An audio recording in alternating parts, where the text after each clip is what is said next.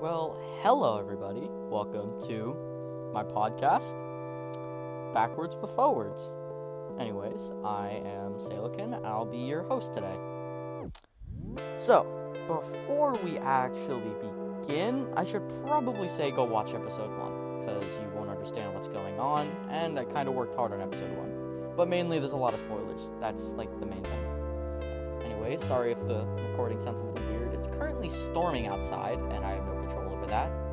And my dog is sitting right next to me, and so you may hear him growl a little bit because he's scared of the thunder. Big old tough guy. Anyways, and now we should properly begin. So, uh, as I'm about to start it, and some of you may not really remember or try don't really feel like remembering what happened in episode one, I'll give you guys a little uh, recap. It'll be quick though, so you should probably get your notepad or whatever. Anyways, uh, in episode one, we went over the how of the situation really. How the rapid loss of income can affect a person's mental health. The constant struggle just to survive can be crushing, you know? And today, we'll dissect the what of the situation. To be more specific, what illnesses can actually spire from a rapid loss of income. And how those illnesses can affect a singular person or people associated with that one person or people, whatever. Anyways, the illnesses or conditions that can arise from financial instability can include depression, denial, even substance or drug abuse, as we said before.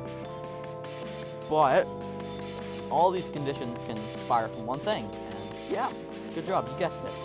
Rapid money loss or bankruptcy.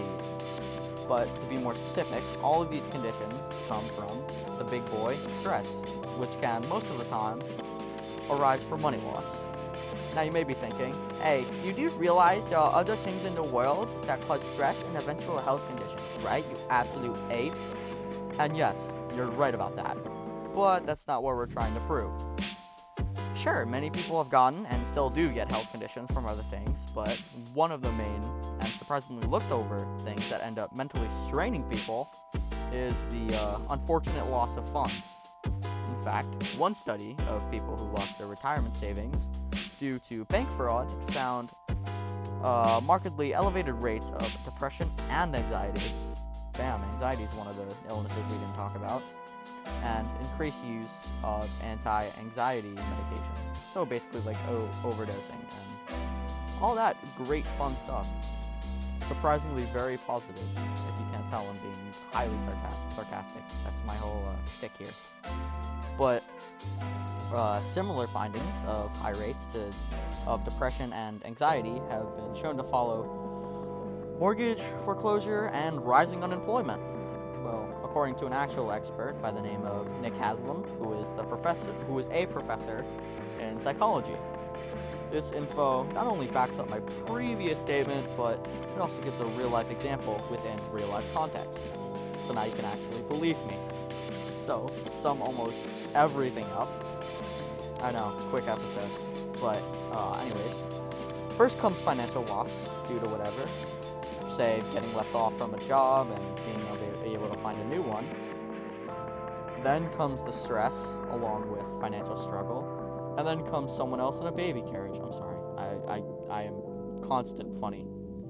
Anyways, uh, after that, with enough stress and time, then comes the mental strain, which, down the line, can and eventually will, if you're not very careful, lead to conditions such as depression or anxiety, which can affect the health of a singular person and or everyone else associated.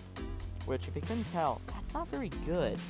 Anyways, now that all of our results are out and on the table, metaphorically, of course, because I don't really have a table right now. Of course, uh, I'm afraid we're kind of out of time. You know what? Eh, I got some time left.